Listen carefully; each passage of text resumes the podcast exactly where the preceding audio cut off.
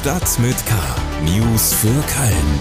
Der tägliche Podcast des Kölner Stadtanzeiger mit Annika Müller. Hallo zusammen und herzlich willkommen zu Stadt mit K. Schön, dass Sie reinhören. Genau ein Jahr ist sie jetzt her. Die schlimmste Chemiekatastrophe in Leverkusen nach dem Zweiten Weltkrieg. Am 27. Juli explodierte ein Tank in einer Sondermüllverbrennungsanlage von Curenta. Sieben Menschen kamen bei dem dadurch ausgelösten Großband ums Leben und es ist immer noch nicht geklärt, wie es zu der Katastrophe kommen konnte. Meine Kollegen aus Leverkusen haben zum Jahrestag nochmal ein Protokoll der Ereignisse zusammengestellt und sich den aktuellen Stand der Aufarbeitung angeschaut. Ich habe Ihnen die Texte in den Shownotes verlinkt. Wir schauen jetzt aber, was so in Köln los ist. Und das sind unsere Themen für den 27. Juli. Fangesänge bitte nur im Stadion. Die Kampagne von Stadt und Polizei sorgt für Ärger. Wie ist die Lage am Drogenhotspot Ebertplatz? Die Kölner Rapperin Lisa und die Essener Künstlerin Tabby Pilgrim sprechen über das Frausein im Rap. Schlagzeilen. Am Donnerstag kommt es in den Kliniken Hohlweide, Meerheim, Rehanover Meerheim, im Kinderkrankenhaus Amsterdamer Straße und bei der City Blutspende auf der Breite Straße zu Einschränkungen. Grund dafür sei ein geplanter IT-Ausfall, das teilten die Kliniken Köln am Mittwoch mit. Von 6 Uhr bis in die Mittagszeit sind die Kliniken Köln telefonisch und per Fax, aber nicht mehr per E-Mail erreichbar. Ambulante Patientinnen und Patienten sollen in diesem Zeitraum die Notaufnahmen meiden und sich im Zweifel an einen Hausarzt wenden. Der im Mai eröffnete Drogenkonsumraum am Neumarkt wird nach gerade einmal neun Wochen schon wieder geschlossen. Bis zum 23. August sollen Drogenabhängige wieder den mobilen Konsumbus nutzen, der wie zuvor am Sizilienhof stehen soll. Grund für die Schließung sind laut Stadt Köln weitere Bauarbeiten, die während dem laufenden Betrieb nicht ausgeführt und durch Lieferengpässe erst jetzt erledigt werden können.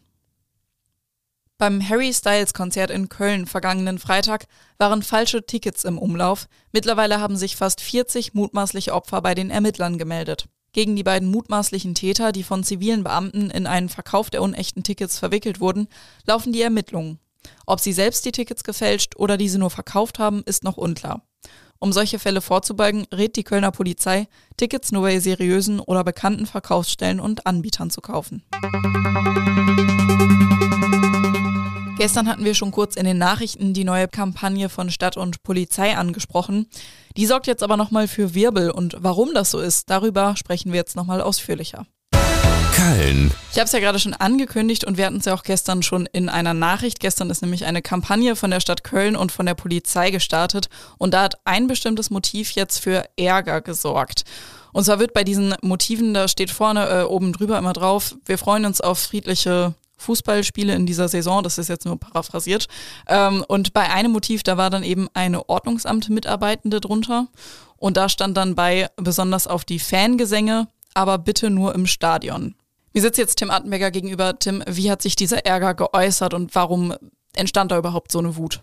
Ja, das ähm, hat sich natürlich relativ schnell ähm, in den sozialen Medien verbreitet, dieses Motiv ähm, von der Ordnungsdienstmitarbeiterin und äh, insbesondere ähm, die Fans der äh, örtlichen Fußballvereine, vor allem des ersten FC Köln, haben sich darüber natürlich ein bisschen geärgert, weil ähm, sie sagen, äh, Fangesänge sind ja nichts Böses oder nichts per se Kriminelles oder Verbotenes und schon gar nicht äh, ähm, äh, außerhalb des Stadions, weil es natürlich auch dazugehört zur Fankultur, dass man auch auf dem Weg ins Stadion bereits ähm, Fangesänge anstimmt. Und ähm, insofern hat das halt für Verärgerung gesorgt, dass die Stadt hier nahegelegt hat, ähm, dass ein Zusammenhang besteht zwischen äh, Wildpinklern, ähm, Randalierern und Menschen, die halt einfach Fangesänge singen.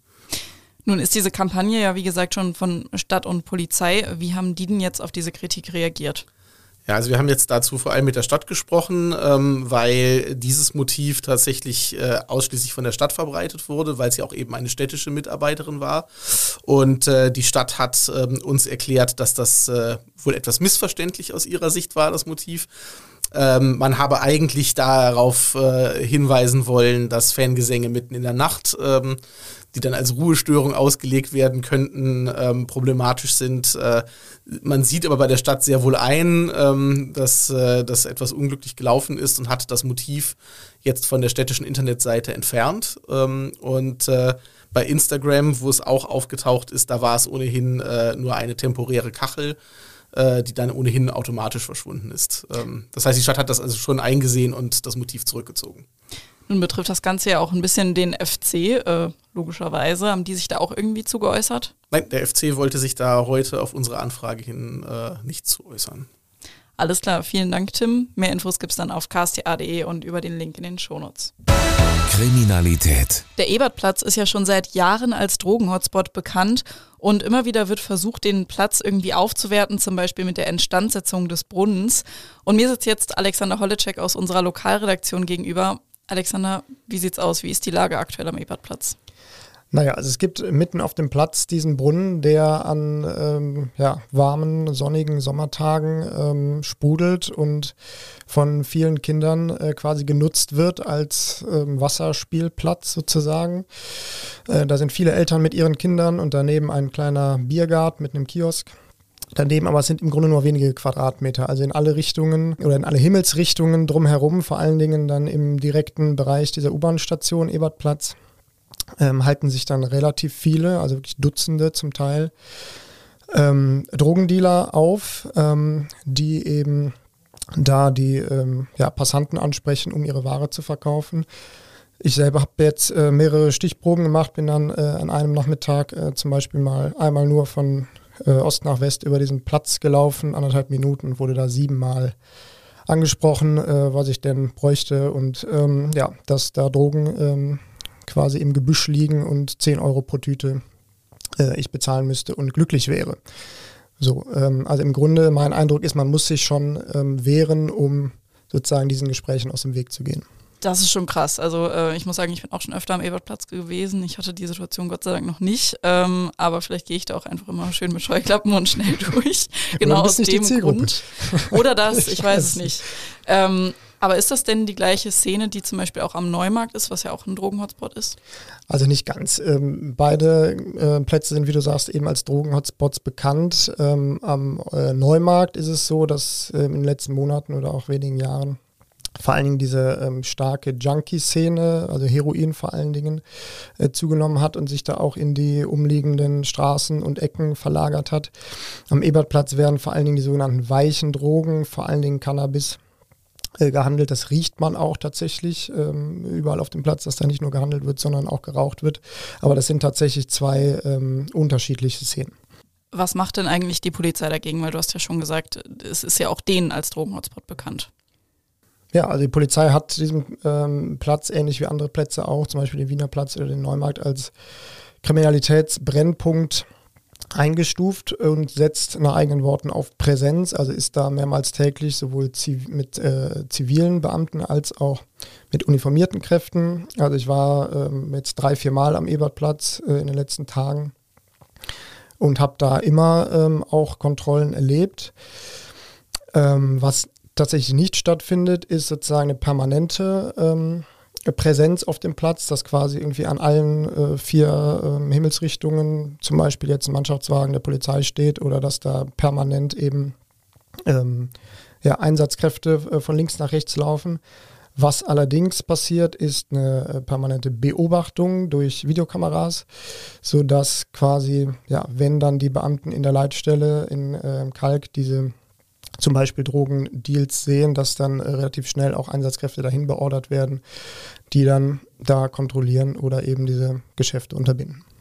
Vielen Dank, Alexander Holleczek. Mehr Infos dazu gibt es auf ksta.de und über den Link in den Shownotes. Stadtleben. Die Kölner Rapperin Lisa hat vergangene Woche mit der Essener Künstlerin Tubby Pilgrim das Album Ja rausgebracht. Die acht Songs auf dem Rap-Album sind aus mehreren weiteren Genres beeinflusst. Da sind zum Beispiel Country, Trap und auch Pop mit drin. Zu dem Album haben die 24-jährige Lisa, die nur unter ihrem Künstlernamen bekannt ist, und die 25-jährige Tabby Pilgrim, die bürgerlich eigentlich Tabea Hilbert heißt, eine Miniserie produziert. Und die soll ganz schön funny sein. Das sagt zumindest Tabby Pilgrim. Es geht ein bisschen um die Existenz als Frau im Rap-Business aber in funny. da fragt man sich ja gleich, was am Frausein im Rap eigentlich funny oder eben doch nicht so funny ist. Kommt drauf an, wie man sieht, ne? ich finde besonders die Hate-Kommentare mega funny. Ich Die finde die einfach nur nicht so lustig. Ich funny. finde die einfach nur lustig.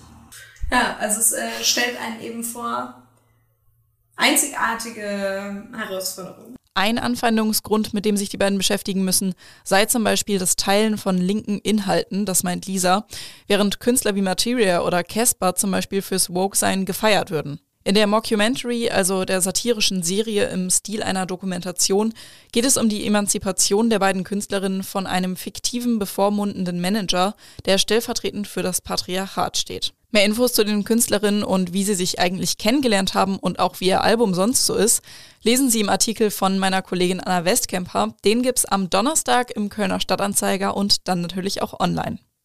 Wir bleiben direkt beim Thema Musik, aber gehen zu einem ganz anderen Genre. Jetzt geht's los.